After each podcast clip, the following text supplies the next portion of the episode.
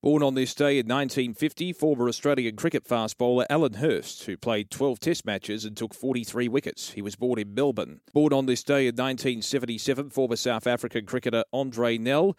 And born on this day in 1990, American basketball player Damian Lillard, who of course plays for the Portland Trailblazers. He was born in Oakland, California, and has been a star in the NBA. As we mark births, deaths, and marriages for Tobin Brothers Funerals celebrating lives, visit tobinbrothers.com.au.